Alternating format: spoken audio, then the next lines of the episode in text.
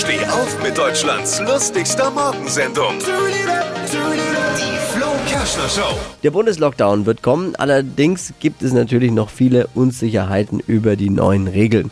So zum Beispiel die Frage, wenn ich nach 22 Uhr mit dem Auto fahren möchte, muss ich dann Joggingklamotten tragen eigentlich? ja, weil Jogging allein bis Mitternacht ist erlaubt. Jogging allein bis Mitternacht erlaubt. Das hat jetzt auch wieder viele irritiert, ne? Also mich inklusive. Gibt es wirklich Menschen, die freiwillig nach 22 Uhr draußen Sport treiben?